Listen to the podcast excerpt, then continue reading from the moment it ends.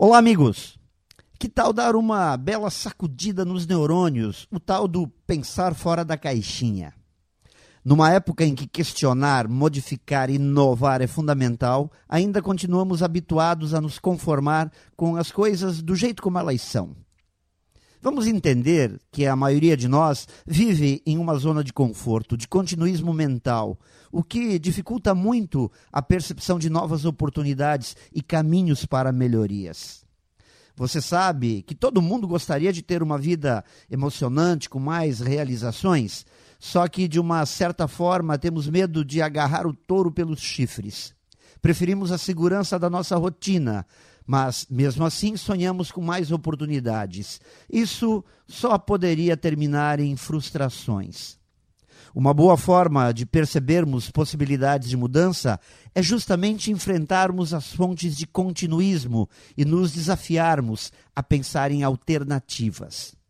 Se normalmente o que fazemos é rotina, repetição e mesmice, é sinal de que não estamos precisando pensar, usar nossa criatividade. E, naturalmente, com o passar do tempo, acabamos atrofiando esta capacidade.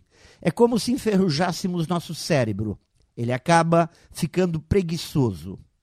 Para dar uma chacoalhada no nosso cérebro, na nossa caixinha, é preciso definir novos desafios.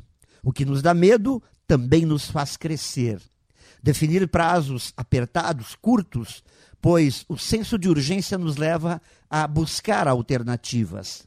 Se sempre tenho mais uma semana para entregar o trabalho, provavelmente não entregarei nada nunca. Pablo Picasso dizia que todo ato de criação é, antes de tudo, um ato de destruição.